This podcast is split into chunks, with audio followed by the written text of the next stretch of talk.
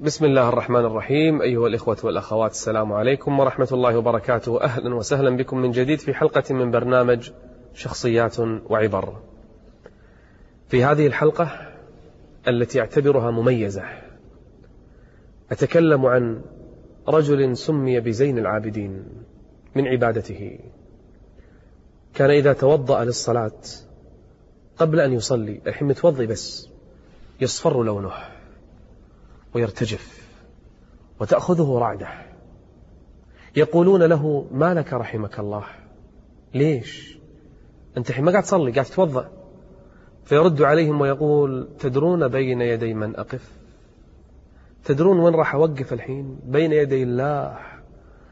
إحنا الآن نصلي في الصلاة داخل الصلاة وربما ما نخشع. هو خاشع وهو يتوضأ هو خاشع قبل أن يذهب إلى الصلاة. هو يتذكر معنى الوقوف بين يدي الله. سمي بالسجاد. ليش؟ يقولون لأنه إذا سجد خلص الناس تذهب وترجع ولا زال ساجدا. يطيل السجود. ولهذا سمي بالسجاد. وسمي بزين العابدين.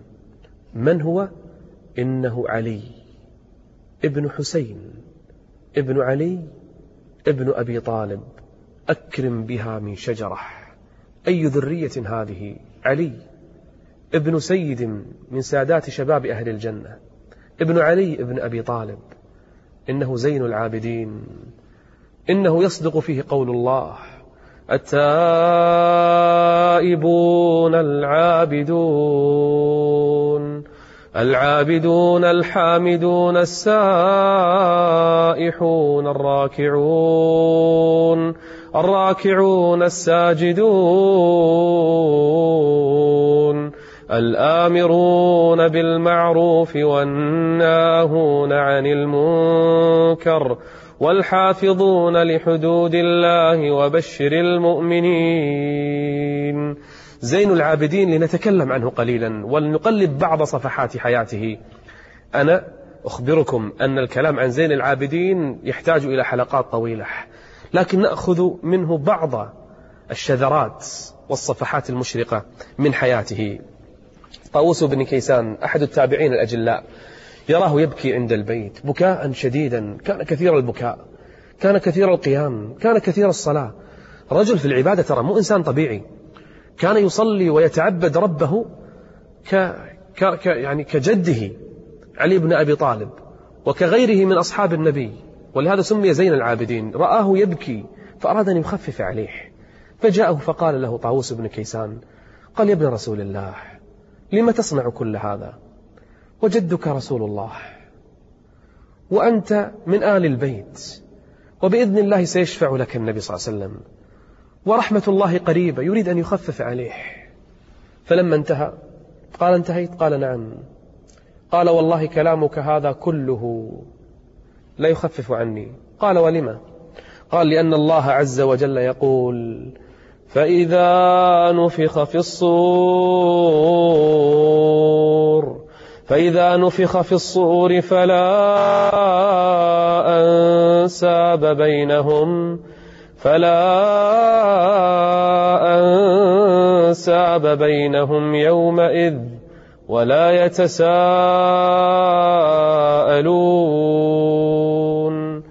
يعني يقول له أنت تقول لي أن جدك الرسول وأنا من آل البيت وأبوك الحسين وجدك علي بن أبي طالب وأمك وجدتك فاطمة. ترى هذا كله عندي أنا ولا شيء.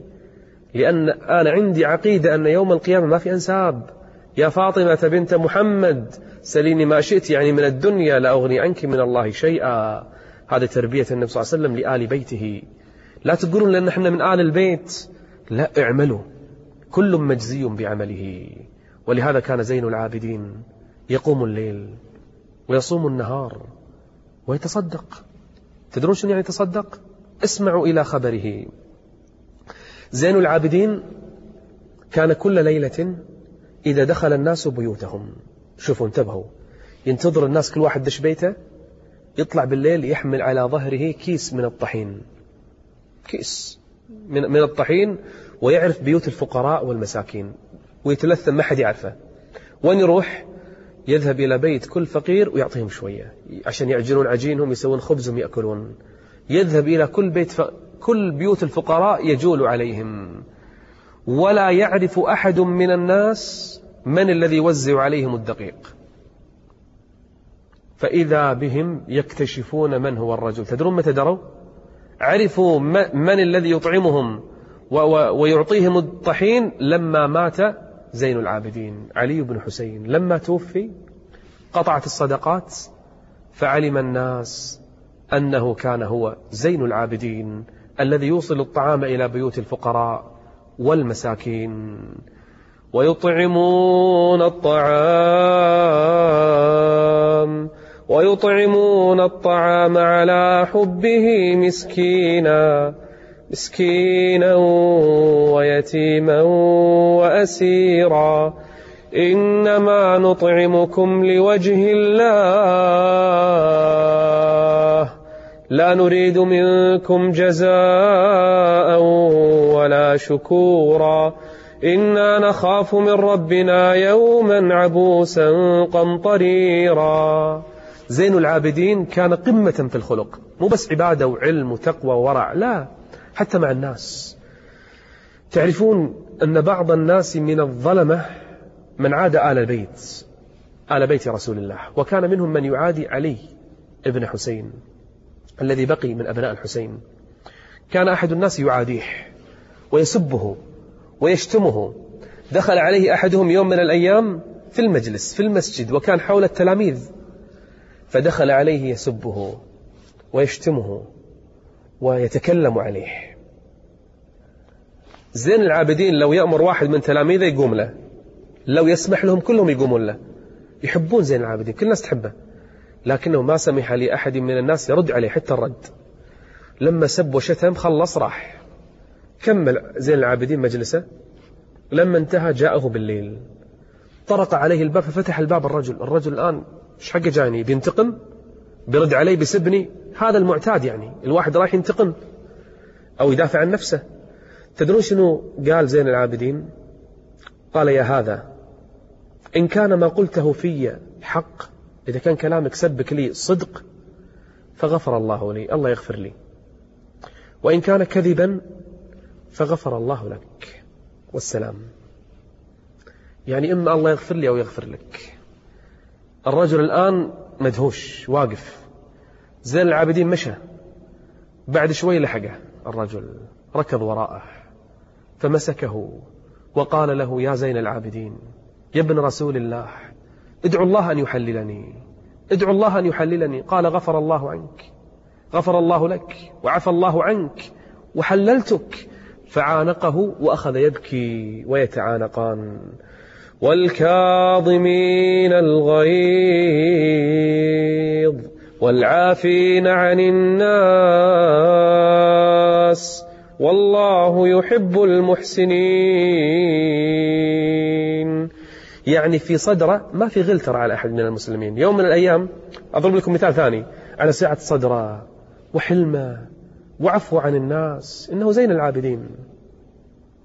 هذا الرجل يعني ترى من يقرأ قصصه ومواعظه وعباداته يتعجب. شنو هذا الإنسان؟ يوم من الأيام طالع من المسجد فجاء له واحد يسبه يتكلم عليه فقال له تعال تعال تعال. فأخذه في ناحية بعيدة ما حد يشوفه تدرون ليش؟ قال لو رآك أحد لهم بك. لو واحد يشوفك تسبني وتتكلم علي ما يخليك. فخلك بعيد وتكلم خلاه يسب على كيفه. يعني يساعده في أن شيء أي, أي نفسية هذه يتعامل معها زين العابدين؟ قام يسبه ويشتمه ويتكلم عليه ويتهم زين العابدين لما انتهى قال له يا هذا ألك حاجة؟ أنت محتاج شيء؟ فاستحى الرجل. قال لك حاجة أقضيها؟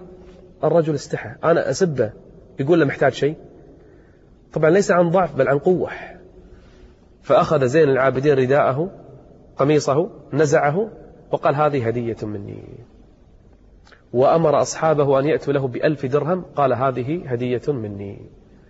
أعطى قميصه وأعطى ألف درهم وهو جاي يسبح فقال الرجل أشهد أنك ابن رسول الله. هذا الفعل ما يخرج إلا من أهل البيت. قال أشهد أنك رسول الله.